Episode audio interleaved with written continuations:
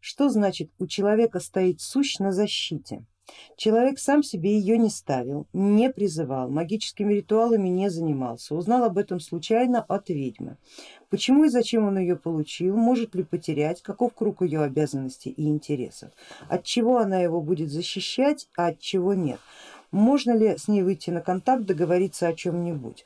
Но от чего она будет защищать и каким образом э, она появилась, здесь, здесь от чего защищать не скажу, а если человек не знает и не призывал сам эту сущность, но она у него есть и стоит на защите, то скорее всего это защита родовая, передошла ему от кого-то из предков.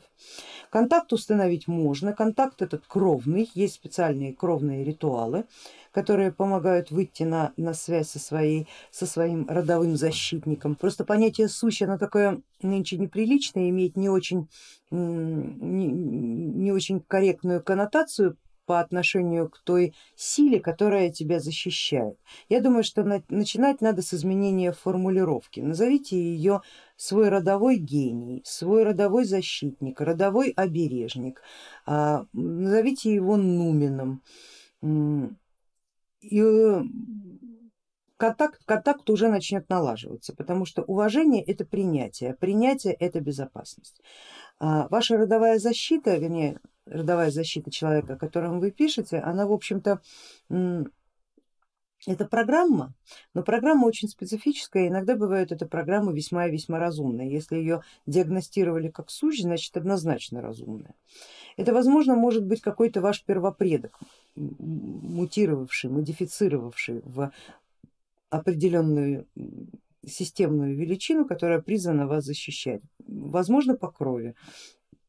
Поэтому можно сделать э, ритуал кровный, можно взять руны связи со своим э, обережником, с родовым.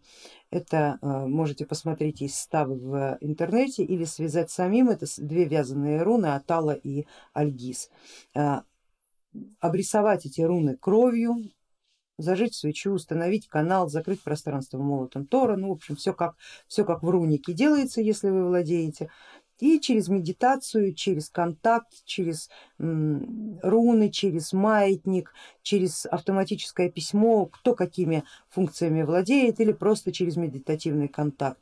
Выйти с ней на связь и уже э, начать э, разговаривать, начать устанавливать взаимодействие как с другом, а не как с врагом. Если вы не будете ее бояться, она будет работать еще и лучше, чем работала и гораздо больше, чем просто на защиту.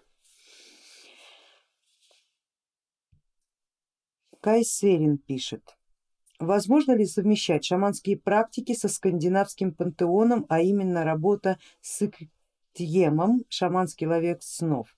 Учусь на руническом у вас. Также мой выход из христианского эгрегора означает ли, что и маленький ребенок пять лет также вышел со мной или ему придется самостоятельно в осознанном возрасте это делать. А, начнем с ловца снов. Да, совершенно не, не а, конфликтует, э, прекрасно работает шаманский ловец снов, все-таки традиции все языческие, а значит не противоречивые.